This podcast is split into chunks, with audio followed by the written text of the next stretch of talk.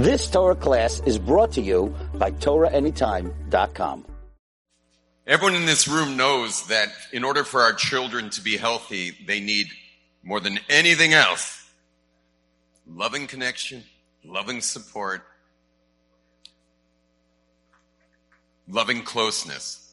And guess what? When you were a little child, you know what you needed more than anything else? Loving connection, loving support, loving closeness. All of us. But guess what? By the time you were five years old, your heart broke about a thousand times. It's just the way it is. Your brothers, your sisters, your parents,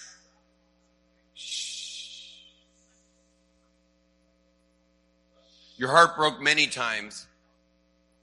And when your heart broke all those times, did your need for love go away? Because whenever the heart breaks, we always say, I'll never love again. You said, I'll never love again. And if you look at your life, you'll see that even if you're married today, you still haven't let your own spouse,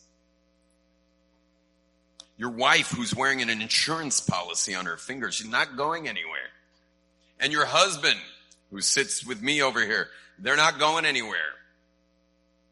But we find ourselves, even though we're finally married and we're finally safe because marriage has teeth. You know, if things don't work out in marriage, it's going to bite you. We're finally safe and yet nevertheless, we don't let our hearts go.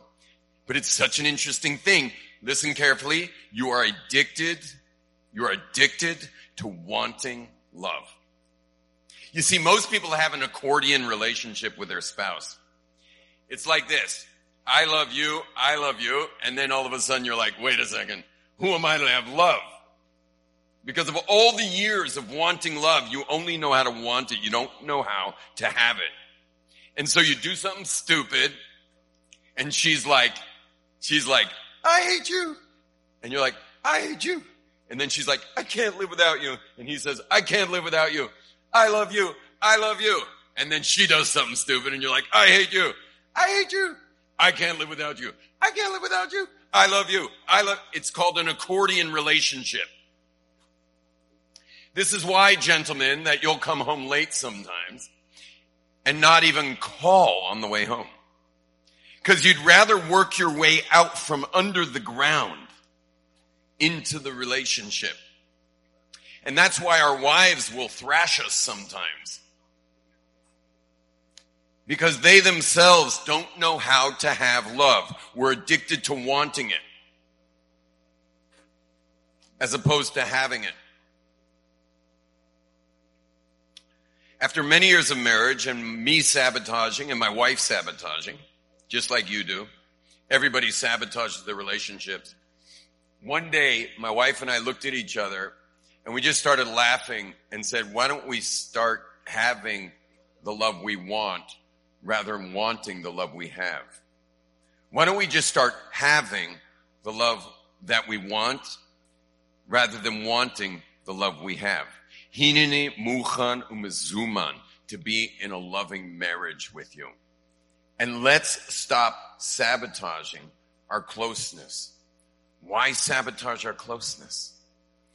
What are we getting out of it? Why are we so addicted to wanting instead of having? I bless everybody here to this night, tonight, when you get back together with your spouses, to stand across from each other and to start having what you want instead of wanting what you have. May we all stop sabotaging our relationships and start experiencing them as they are with total connection. Why do we have to separate when we can just be together? May we all be blessed with true shalom bayis. Amen. You've just experienced another Torah class brought to you by TorahAnytime.com.